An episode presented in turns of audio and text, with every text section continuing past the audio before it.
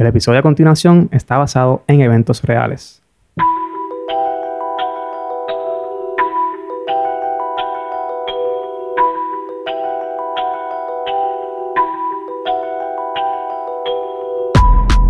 Hola, esto es El Lío de Caso, un podcast basado en eventos reales. Yo soy Héctor Omar Álvarez y me puedes seguir en las redes sociales como Héctor ALV en Twitter e Instagram. Y al podcast lo puedes seguir como Lío de Caso en Facebook, Twitter e Instagram o accediendo a líodecaso.com. Hoy tengo de invitado a una persona que conozco cibernéticamente hace tiempo. Nos hemos, nos hemos visto en persona un par de veces, pero pero casi siempre la interacción ha sido eh, electrónica. Y él se llama Samuel. ¿Cómo estás, Sammy? Todo bien, ¿cómo tú estás? Todo bien, Samuel Pérez García. Ese es el nombre completo. Correcto. Eso es así. Mira, este, en, los primeros episodios de, este podcast, yo invité a, a Dick Marie, señora Pared, en Twitter.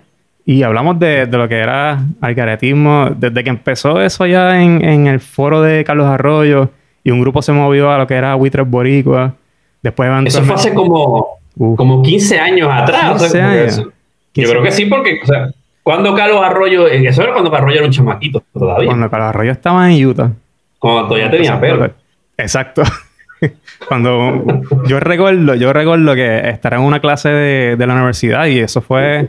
Recuerdo que yo empecé a buscar de Carlos Arroyo cuando metió 30 puntos en un juego, jugando con Utah, y el profesor en la clase de economía estaba, pasó prácticamente media hora en la clase hablando de ese juego. No sé qué tiene que ver con economía. y yo empecé a buscar acerca de Carlos Arroyo y ahí fue que encontré el, foro. Porque era, eh, eh, era carlosarroyo.com y eso era un foro de Carlos Arroyo. Se hablaba de otras cosas, pero no tenía nada que ver con, con Carlos Arroyo, con la marca, con lo que era Carlos Arroyo. Fue alguien, un fan que lo compró, compró el dominio y hizo el foro. Sí, yo, yo de verdad que yo no me acuerdo cómo fue que yo llegué. No fue por el juego de 30 puntos, pero sí, que me acuerdo, creo que fue contra Denver o algo así. Este, pero sí me acuerdo que, que, eso fue, era la fiebre de Arroyo. Arroyo. Arroyo cuando, desde que empezó era como que de mis jugadores favoritos, porque era un, jugador bien ofensivo, que tenía buenos pases, era como que yo fancy. Que eso usualmente no se veía eh, eh, en Puerto Rico, tú sabes, pero como él, fue, fue el primer jugador medio estilo NBA que, que, tuvimos aquí. Sí. Y me acuerdo de eso, que fue, que fue el fanatismo ahí, ese grupito que estaba tan, tan unido, ¿verdad? Porque éramos, un poquito aquí, que habían allí. Sí, que se fue moviendo de lo que era Carlos Arroyo, el foro, a Buitres Boricua, que era otro foro más, pero eso era de, de jodedera y cosas y buleo, cuando se podía bulear online. Todavía se puede, lo que pasa es que ahora hay consecuencias peores. no se debe. no se debe, exacto. Y, entonces era, los foros eran básicamente la, social media de, lo que es social media de hoy. Había noticias, se compartían ahí y de ahí surgía todo. ah, yo recuerdo que el primer video viral que yo vi así de, de YouTube fue uno de de, Edgar, la caída de Edgar, no sé si te acuerdas, de un muchacho que iba caminando, cruzando de un lado a otro por una por un, pedazo de madera y los amigos lo, movieron y se ah, ya, ya. Sí, yo creo que eso es de México, algo así, ¿no? Sí, sí. Sí, sí, claro. Y eso se compartió ahí en, los foros. Lo que era, lo que es Twitter hoy, lo que es Reddit, pues era, eran los foros antes. Sí, de hecho, ese video, cuando YouTube creo que sacó lo, los videos más vistos de los 10 años, ese fue uno de los videos que ellos pusieron, el de, yo no sabía cómo se llamaba realmente el La caída, la caída de Edgar. Recuerdo que hicieron un montón de, de remakes de, del video con música, eso. Este, y entonces, nada, pues, básicamente e, evolucionó a, a, lo que era eh, Buitres Boricuas y de ahí, por varias situaciones que ocurrieron, que hablé con Dick Marie en, en otros episodios, yo creé con Dick Marie, con Idalis y con. Bueno, Idalis y Dick Marie lo que era algaretismo, lo que era el foro algaretismo.com. Este. Pero Dick Marie dijo algo en uno de los episodios pasados y te dio mention. Ah, de verdad. Te dio mention en ese episodio. Te voy a poner lo que ella dijo. Y tú, si quieres reaccionar, reacciona. Si no. oh my God. Vamos a ponerlo parte de entretenimiento, yo escribí la parte de tecnología, Después Oh my Samuel, God. Samuel, que también era parte de, de Buitres Boricua y de... Yo creo que él estuvo también en, en Algaretismo del Foro y también escribió conmigo en, en algaretismo.com, lo que evolucionó. Kelly, Yo te- tengo una relación de amor y odio con Samuel ahora mismo. Ok. Porque Es que está bien don en, en- en Facebook, bien señor. Mira, te, te va, te va a pelear ahora, está escuchando el, el podcast. A mí no me importa, Sam, eres un don, eres un señor. Buena gente, Sam. Me gusta, tiene un blog Sam. ahora de, de viajes, me gusta el blog que tiene. Sí, sí, yo, Eh. eh, yo lo, lo veo los posts, Sí. los posts que hace.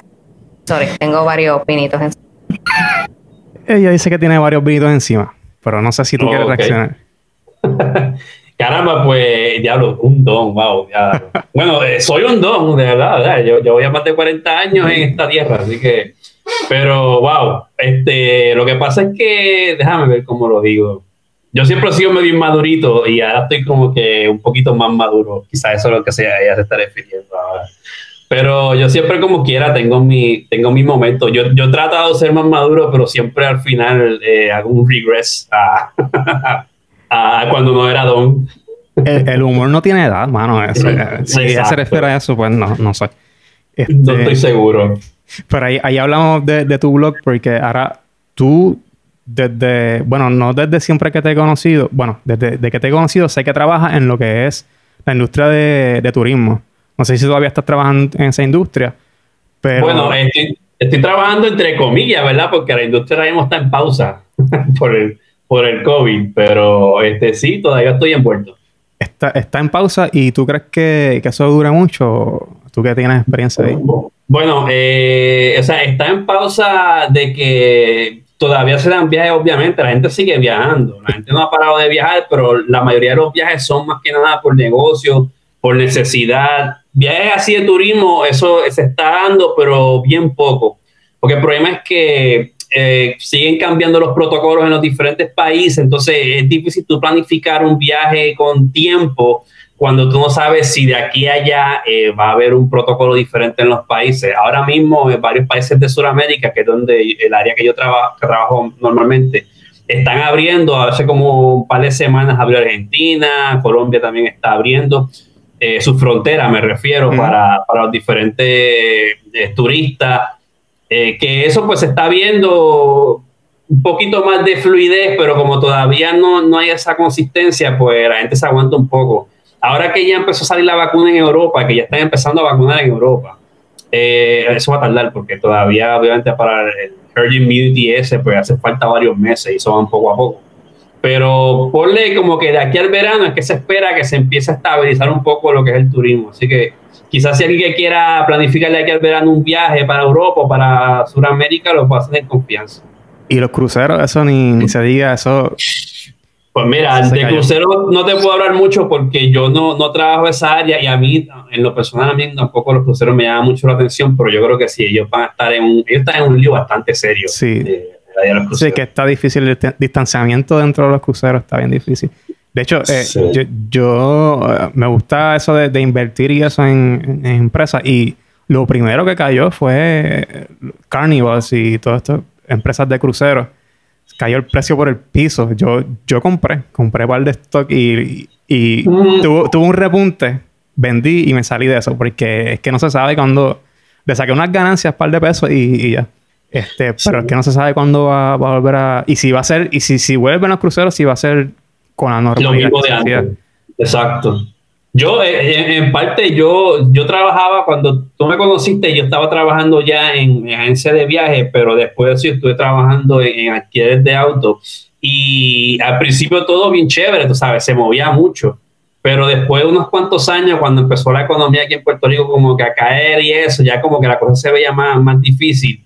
Y, y me quité por lo mismo, porque ya se puso con una incertidumbre la, la, la industria que pues uno como que no está muy seguro que las cosas vayan a ser como antes. Yo de verdad que con los cruceros no sé qué es lo que va a pasar. Pero yo me imagino que eventualmente con, con Sí, el sí. del tiempo van a volver eso. ¿no? Sí. Entonces, punto a punto, que es el blog que tú tienes, que es el que mencionamos en el soundbite que, que puse con Dick Marie, eh, tú básicamente ahí, todos los viajes que tú has hecho, los publicas fotos, publicas eh, tu- la historia que, de, de esa foto, de cómo fue tomada. Y estás loco por ya viajar y empezar a, a publicar cosas Mira. nuevas, ¿verdad? Eso, eso del blog fue porque a mí me gusta, tú, tú- tú lo sabes, porque Sí, así sí. fue como empezamos con el atletismo. A mí me gusta hacer reviews, a mí, a mí me gusta escribir en general, pero me gusta también hacer reviews de cosas, analizarlas y buscarle la vuelta. Y cuando yo hacía los viajes y publicaba la foto, a mí no me gusta publicar fotos y ya, tú sabes, que como que, ah, aquí tienen una foto de yo al lado de una cascada, wow, tremendo, no me importa. Tipo, tipo, tipo influencer de Instagram. Sí, pero, pero, o sea, como que una persona que no está viviendo ese viaje, ¿qué le va a importar a ti si te está viendo una foto al lado? Así que yo quiero dar un contexto a, a esa foto o al video, lo que sea que yo ponga. Y a mí me gusta, pues, darle una historia también, tú sabes. Entonces, yo hacía mucho eso con, lo- con los viajes, como que escribía mucho. Eh, como soy agente de viajes también, pues tengo también esa mentalidad de, de ayudar a la persona, eh, al cliente, de darle consejos y eso. Y pues eso hacía también cuando estaba publicando la, la foto. Y pues me decían, pues debería hacer como que un blog o algo así. Y yo como "Eh, sí, pero lo que pasa es que ya yo he hecho blog anteriormente de otros otro, eh. Y eso es algo que te toma tiempo, tú sabes, algo que Sí, es un compromiso para Sí. hacerlo, para hacerlo de más, si tú, tú sabes, Sí. para hacerlo eh, algo que sea consistente, que tenga un following que de verdad diga, "Pa- pues voy a seguirlo porque me gusta el contenido. Eventualmente lo hice, saqué el blog y lo hice ya con un poquito más de seriedad porque eh, le busqué ya la versión premium, como que vamos a hacer esto bien hecho, tú ¿sabes? Y sí, está, como estaba en una rachita de viaje, porque estaba, me estaba moviendo todos los años, pues tuve la suerte de que podía viajar con, con grupos de la agencia o para conocer destinos, porque también uno, la mejor manera de vender es conociendo los destinos. Eh, y pues en esa rachita de viaje, pues empecé a hablar en el blog sobre esos viajes que ya había dado. Y sí, este año pues iba a ser uno de mis viajes de ensueño, que era a Japón. Eh, en marzo, ya tú sabes, pues vino este cierto virus que salió más o menos de por allí cerca y se fueron los planes de ajuste. Justo. Pero De hecho, de hecho, ahora que lo dice, yo tenía planificado, eh, era un viaje de la universidad para tomar un curso en Italia, justamente Italia. el segundo Italia país. número uno. Y era en verano, justamente el país de los más afectados al principio, eh, China, Italia. Este, pero también eh, tú, tú has escrito varios libros, tres libros, bueno, dos libros, No, vamos a aclarar, yo he escrito cuentos, o sea, cuentos. Porque el libro, libros a veces implica como que una, una, obra extensa, exacto. Y yo he- y sí he estado escribiendo novelas, pero eso es otro compromiso que todavía no he terminado con ninguno. Pero, Pero eso-. Esos dos, esos dos que has publicado están relacionados de alguna manera con los viajes, porque el, el- el de eh, hay uno que tiene que ver con, con un desierto, o el nombre evoca el desierto. Guía, Exacto, ese. Y, y el otro tiene que ver algo con, con un tema apocalíptico, que es Leviatán. ese, yo, yo lo leí. Yo lo leí. No, pues mira, ninguno tiene que ver con viajes. No. El, de, el de Leviatán fue porque yo eh, vi la película Cloverfield y, y me encantó, me encantó el estilo de la película también, con, con la cámara, eso. Es verdad que pues ese, ese, ese estilo tiene un límite que lo estiraron para que la película funcionara. Pero cuando a uno le gusta algo, pues uno, pues, este, tú sabes, lo acepta y no, no tiene problema. A mí me gustó ese estilo donde se contaba de una forma distinta la historia de un monstruo atacando la ciudad Ok. dije, yo quiero hacer eso, yo quiero escribir mi propia historia de monstruos, pero quiero que mi monstruo sea más grande todavía y quiero hacer la historia también contarla de una manera diferente. Así que yo lo que hice fue que en vez de hacer una, eh, escribir un cuento sobre, en prosa normal, pues era eh, eh, tú viendo las reacciones de lo que estaba sucediendo, o sea, eh, como si fuera eh, memorándums secretos de, de la CIA o de la Casa Blanca, eh, Las noticias. periodísticos, las noticias, el Facebook de aquella época, así fue como lo terminé. Y entonces, en base a eso, pues tú vas viendo como que las reacciones de la gente, no hay un protagonista específico, sino las reacciones de las personas a, a este monstruo que es como que está en un countdown de que va a despertar en X momento y cuál es la reacción de la gente. Y pues ciencia ficción, a mí me encanta eso y por eso fue que, que publiqué ese. El de Guillat, eso fue una idea que se me ocurrió un fin de semana y pues la escribí así y- me dio con publicarla, pero no, no tiene nada. Los, do- los dos están en Amazon, gente. Si, este, si buscan Samuel Pérez García en Amazon, le va, le va, eh, a llevar a la página de, de, los libros. Tengo un par más que también, que los tengo de, de gratis, no están en Amazon, pero están en Smashwords, smashwords.com. Eh, y uno es sobre la pandemia, como cuando empezó la pandemia, eh, pues yo escribí como un mini cuento sobre pues, mis raciones sobre eso, se llama Sueño Febril. Okay. Y, y, el otro es uno, un cuento que yo escribí, wow, no sé, hace como 15 años atrás o algo, que se llama Pitirre, que es como con mi versión de la fábula del, del Pitirre y el Guaraguao. Y ese pues también lo, lo decidí poner en un ebook y publicarlo, pero de gratis, o sea, no okay. lo pueden bajar con confianza. Sí, eh, va, va, a estar la información en, lo, en, en, los show notes, toda la información para que lo, encuentren. Y, y, el blog de, de viajes es punto a punto punto blog. Punto a punto punto blog. Y ahí pueden ver el blog de, sí, de sí, sí. Entonces, además de eso, eh, algoritmo, ya la, lo hablé con Dick Marín en otro episodio, algoritmo evolucionó después cuando estaba el, el boom de los blogs y todo el mundo quería hacer blogs de tecnología y todo eso, pues yo, yo tenía ese, ese domain ahí guardado, pero también quería hacer un blog. No sabía qué nombre ponerle, que era que fuera de tecnología.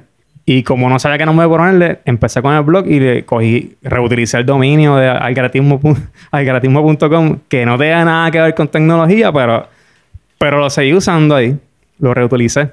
Y entonces empecé escribiendo solo eh, acerca de tecnología, de redes sociales. Eh, eh, básicamente el algoritmo era eh, lo que este es Crunch o lo que este Match, a ver, básicamente eso. y quería añadirle algo de, entretenimiento, así que primero invité a, a, una amiga que también de, que conocimos en el foro que se llama Idalis y empezó a escribir de, entretenimiento, de películas, pero lo que yo no quería era que se hablara de, temas de, cine, de que si esta película va a estrenar mañana, esta semana, era básicamente lo que, lo, lo, que ella me dijo, mira, pues yo voy a escribir de las películas que más me gustan, de la historia. Voy a hacer un, un, un post de, de, por qué la de Denver, por qué me gustó y por qué la de Denver. Y esa fue la primera sección de entretenimiento que hubo. Era semanal y después me, me, me, lo, me lo, recordaste ahorita antes, antes de empezar que ella te hizo una entrevista por el libro, por el primer libro que, que bueno, por el cuento, por, tú dices. Sí, por, por Leviatán, exacto. Y de ahí entonces yo no recuerdo si fue que tú me hiciste el pitch de que, mira, o fue que ella me dijo y después yo te dije. Yo creo que Idealist me dijo, mira, yo creo que Sam puede escribir de, entretenimiento también y, te hice el pitch. Y entonces tú me dijiste, ah, pues vamos a escribir de, de, hacer comparaciones, por ejemplo, de lo que era el libro de, de, en el que está basado la película y lo que es la película y vamos a hacer un versus. Y ahí salió la sección de versus, se llamaba. Era como que poner uh, en contra, eh, cara a cara, el, por ejemplo, el libro y la película. O, o la, peli la, la, película eh, original con, la, con el remake. Y, y, ahí, y ahí tú empezaste... Exacto. Y, y, ahí fue que tú empezaste a escribir en el algoritmo también. En entretenimiento, pero yo creo que llegaste a escribir de tecnología también, si no me equivoco. Yo, bueno, yo escribí ese, esa, esa sección y creo que yo escribí otras cosas de película también, no estoy muy seguro. Pero yo sí que por lo menos esa sección este, me, me gustaba mucho. Sí, esa, esa estaba, estaba, diferente porque todo el mundo escribía en ese tiempo de, de, la película que va a salir en el cine, la crítica y eso. Y era algo, era algo diferente, pero pues, bueno, el tiempo que uno tiene que invertir también, por lo menos las secciones de ustedes eran semanales, pero en el caso de tecnología, era como que todo el tiempo había que estar escribiendo y y llegó el momento que puse en prioridad la vida, la vida diaria, lo que me trae dinero a la mesa. y pues, pues se, se, se, se, cayó el garetismo, pero eventualmente traté de levantarlo y le cambié el nombre a Pop Geek. Y empecé a escribir, pero de verdad que toma demasiado tiempo. Oye, pero todavía tengo la camisa del garetismo. Yo la tengo por ahí, ya no me sirve, pero. pero la de verdad, ya. Ya no me sirve. Me queda bien. O sea que y creciste entonces para los lados, pues. aguanté, aguanté, aguanté. Sí. Este, pero, pero es que también la camisa parece que cuando la lave se encogió.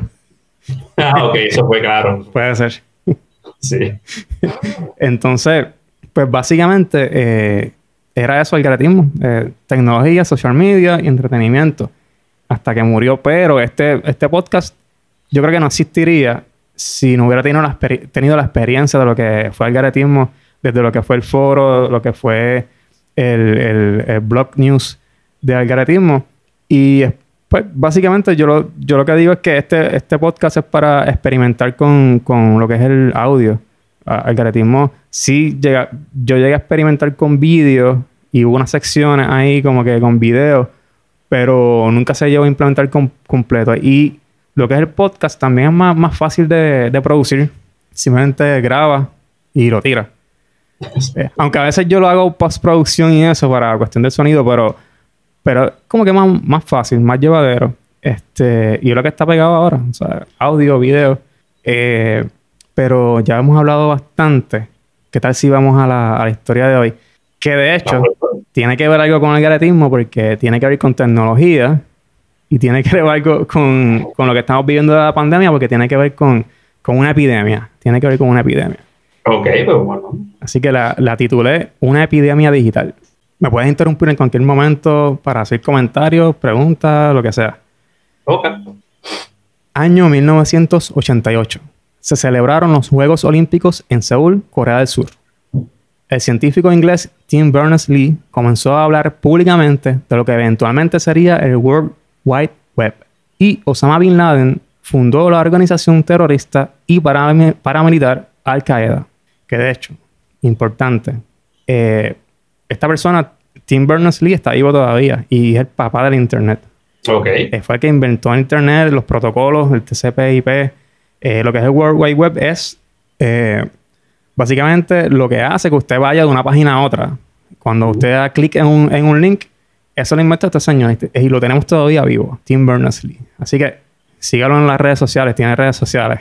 Tim Berners-Lee. Más le vale, ¿verdad? es el tipo que, o sea, lo que él hizo cambió.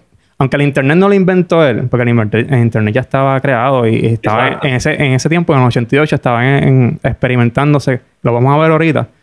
Este, con las redes eh, eh, locales, conectando unas redes con otras universidades y todo esto. Y eventualmente eso se convirtió en internet, pero quizás no hubiera tenido eh, el, el alcance tan popular que ha tenido si no fuera por Tim Berners-Lee y, y- y lo- los inventos que él trajo a la mesa.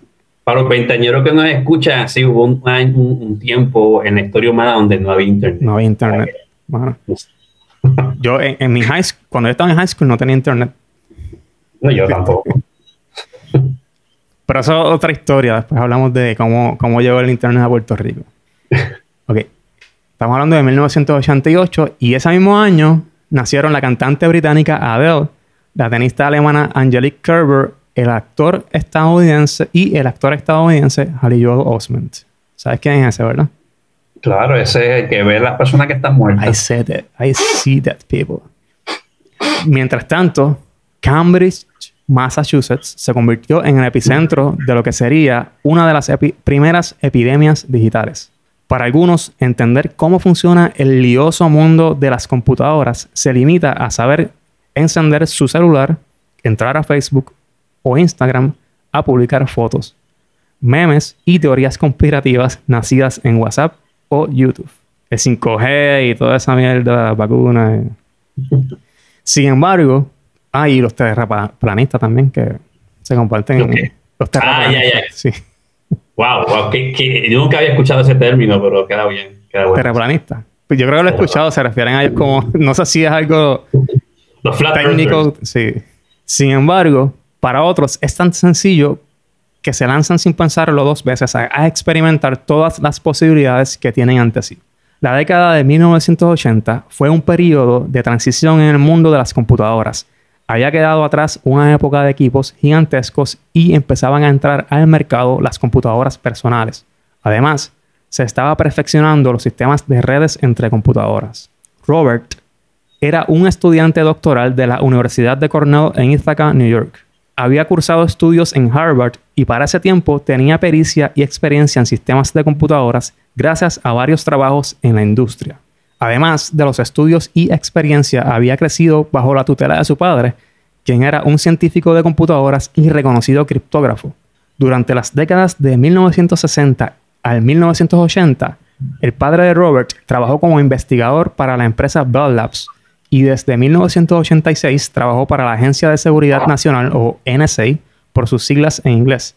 Y yo creo que muchos saben de la NSA gracias a Edward Snowden, que era un contratista de la CIA que, que hizo público unos documentos de la NSA y ahora básicamente es un traidor, lo consideran un traidor en Estados Unidos porque pues, eran documentos eh, clasificados que hablaban de cómo el gobierno eh, eh, pues, accedía a la información de los ciudadanos y...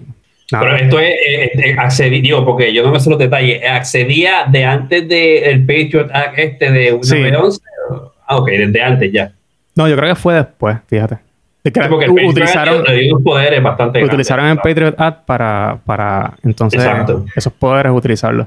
Y Edward Snowden ahora, Edward Snowden vive en Rusia. Sí, exacto. Esa es su prisión ahora. No puede, no puede llegar acá, no puede entrar a Estados Unidos.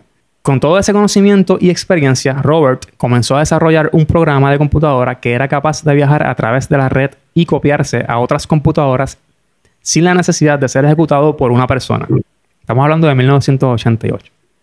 Todavía el Internet no estaba como lo conocemos hoy. Para el 88 yo tenía una Tandy, imagínate, eso era... era otro tiempo. Para el 88 estaba jugando con tierra. wow. y mi, mi, juego favorito en el 88 era eh, hacerle caminitos a la, de tierra a la hormiga. Decir, mira, ya tienen una carretera. y le hacía una montañita de tierra. Y ya, ya tienen una montaña. Y después venía con, con un abanico, le ponía este pues que, que, le tirara aire y ese era un huracán y le, echaba agua y era un huracán para las hormigas. El desastre Estaba jugando a ser Dios ya. Estaba jugando a ser Dios. Como Carmen. Eh. Exacto. wow. Ok, ¿dónde me queda aquí? Lo único que necesitaba. Lo único que necesitaba hacer era dejar el programa en una computadora conectada a la red y el resto era pura magia digital. Robert había identificado varias maneras en las que su programa podía moverse de computadora en computadora. Así que el 2 de noviembre de 1988 decidió comenzar su experimento.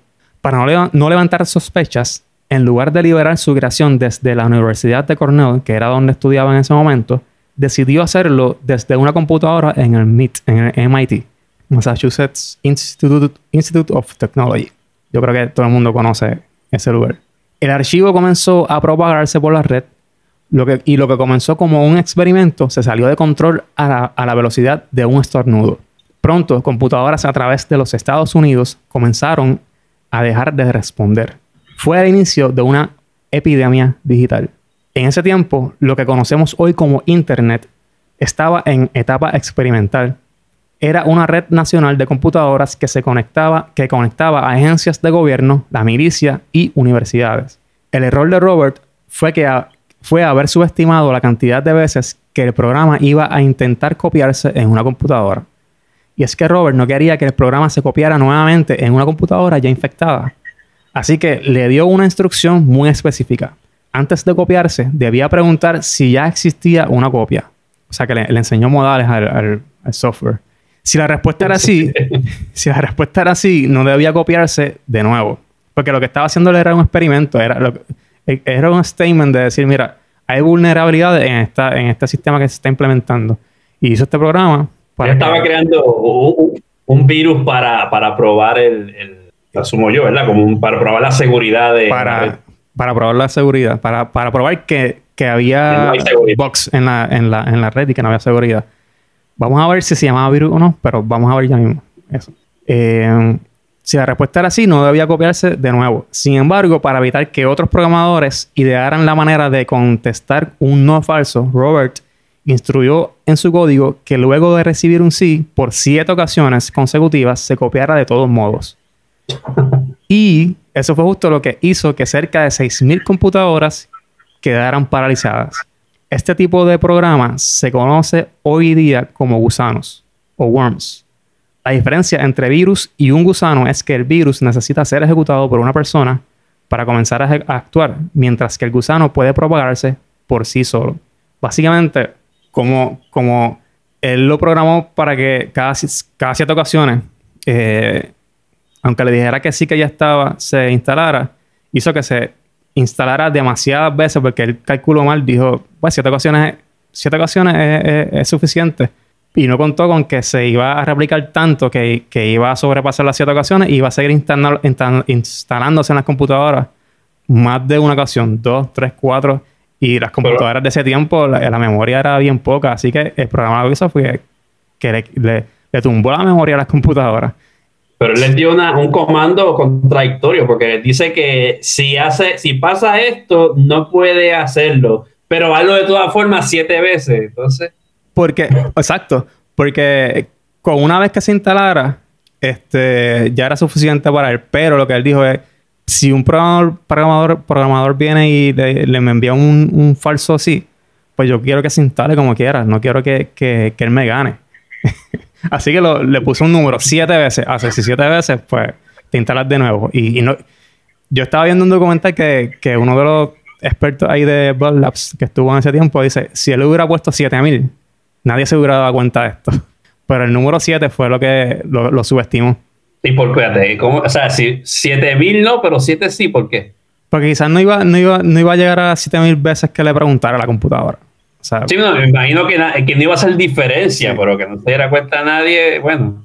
Sí, porque para que le preguntara quizás 7000 veces, pues no, no era relevante para se instalara que sea una vez más y no iba a consumir tanta memoria. Así que Bendito, pero en esa época eh, eso era ¿cuántos? 512K. Sí, o sea, eso era bueno, yo creo. 88, 512K era en, en el 2000, en el 99, 2000. No, no, pero las amigas, yo me acuerdo de las amigas, y eran las amigas 500, era, eran Era 512 512K. de memoria. Sí, Ah, sí, sí. Yo tuve, Sí, era un montón. yo tuve computadoras de 256 en el, en el 2000. Sí, la Commodore, la Commodore 64 era, era de 128, algo así, ¿no? Sí.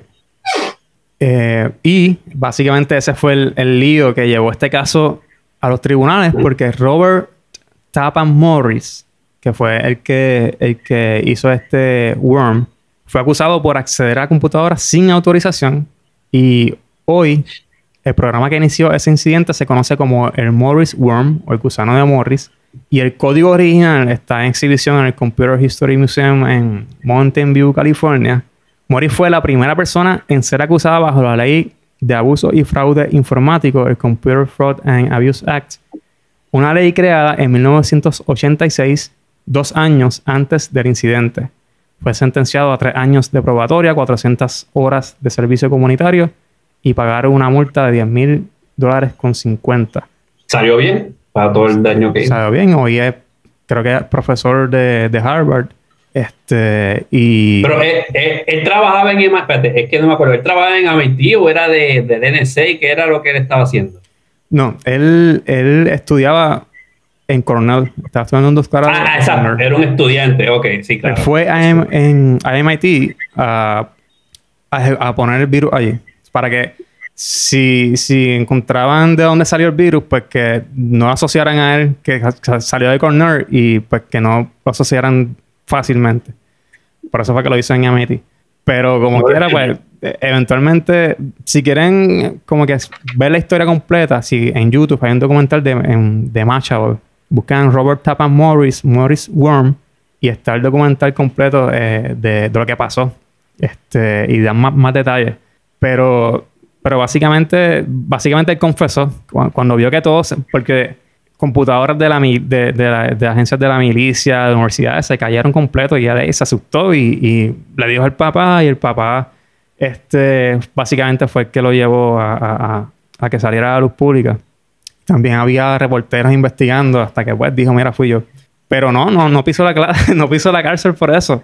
Tuvo suerte. Este, después se cambió, la, la ley esa también se cambió gracias a eso, porque no era muy específica este, en cuanto a la intención que había de la persona de acceder a, a las computadoras para, para dañarlas. Pero, pero nada, este, estas son personas que, que gracias a ellos, realmente hoy la red- lo que es Internet es Internet gracias a ellos. Él ahora es inversionista, angel investor, y, creo que fue el que fundó eh, Y Combinator, que es una, una, compañía de, de inversión bien conocida en lo que tiene que ver con tecnología. Este, Bueno, pero imagínate, es que eso, es tre- tener eso en el resumen tuyo es tremendo. O sea, tú puedes decir, yo tuve todas las computadoras de Estados Unidos y la milicia y todo. O sea, ya con eso tú, tú estás rankeado en, en un mundo que es nuevo en esa época, sabes, que, que estás empezando. Sí, lo que A mí me extraña que, que los militares no lo hayan agarrado inmediatamente. Lo que quería hacer era, era probar que, que había vulnerabilidad. Era, era, era un, un proyecto escolar realmente. No, era, no había la intención de, de hacer daño. Pero como la ley decía que, que si causaba daño de más de mil dólares, creo que era, pues era, era, era un delito, pues, pues tuvo que entonces pasar por el proceso. Este. Y el código está en exhibición en un museo. ¿Y qué tan largo es ese código? Fíjate, no sé, pero está en un disquete. Creo que son un par de disquetes. no. par de disquetes. par de disquetes. par de floppies. Están de flo exacto, los floppies. Están los floppies ahí en, en, en, el museo. Este, y ese fue básicamente el primer malware que, que existió. Lo que conocemos hoy como malware. Mm. Ese fue el primero. Y yo hace tiempo que no tengo problemas con, con, con virus en la computadora, ni malware, ni nada. No sé si es porque ya me cambié a Apple hace más de... Sí, es eso, es eso. Yo tampoco desde que me cambié a Apple tengo problemas con virus y, estoy, bajando los... Lo, ¿Cómo que sean los, eh, los spyware? No, los, los anti-spyware y ese tipo de, de, programas. Yo no tengo nada, ni anti-spyware, ni, no, ni antivirus, ni nada. Y ahora Apple está más restrictivo también. La manera que el sistema operativo opera, valga la redundancia, pues es básicamente, todavía acceso si me lo, si te lo, si me lo pides. Y el ecosistema de Apple, por lo menos en los celulares, básicamente pasan por un proceso antes de publicar la aplicación en, en, el, en, el, App Store. Así que... Pero a Apple le pasó lo mismo cuando salió el iPhone. Yo recuerdo que, que rápido le encontraron vulnerabilidades y los estaban atacando. Sí, eso es parte del proceso cuando sale inicialmente. En ese tiempo ya era Android o Microsoft, yo no sé. Yo empecé ahí con Apple hace poco, hace cinco años quizás. Eh, pero, pero no he tenido ningún problema con, con los virus. Incluso con, con las mismas computadoras eh, es, más, es, más, sentido común. Es más sentido común aunque tenga Windows. Eh, yo, yo tengo un tengo compañeros de trabajo que me dicen, yo no, yo no instalo, yo tengo, tienen Windows y no instalan antivirus ni nada. Porque es más sentido común. O sea, dónde entras, qué abres, eh, qué ejecutas en tu computadora. Pero la persona de a pie en, en, en, en, lo que es el uso de las computadoras necesitan, o sea, no estoy dando un consejo que, de que no necesitan antivirus ni nada, necesitan antivirus. Lo que pasa es que cuando tú tuvieras una expertise, pues, pues no, no necesitas eso. Pero si estás entrando a, los torrents y ese tipo de cosas para ah, bueno, sí. películas, definitivamente vas a necesitar el. Sí, sí, estás entrando a páginas porno y eso, pues también tienes. También, también. No le des clic a cualquier anuncio por ahí. Exacto. Nada, este, este fue el episodio de hoy de El Lío del Caso. ¿Dónde te pueden conseguir, Sam? Pues mira, ya, ya mencionaste la, la dirección del blog, que es bien facilita, punto a punto, punto blog. Eh, pero aparte de eso, en Instagram también, eh, eh, si es para la dirección del blog, pues sería fácil también, sería de punto a punto en el mundo. Con eso pues ya lo encuentran, o si no, el otro handle que es mío personal es fácil también, Pérez García Samuel. Samuel y en, en Twitter, Sam, Sam Entertainment, o ya no lo Sam, Sí, no, lo, lo, que pasa es que yo nunca he sido muy asiduo de Twitter. Pero, pero sí, todavía el, el handle de Sam, Entertainment eh, todavía existe, sí. Bueno, a mí, a mí me sigues en Héctor Aero en Twitter e Instagram y el podcast lo consigues en liodelcaso.com. Este fue el episodio de hoy. Nos vemos en el próximo episodio. Bye bye. Adiós.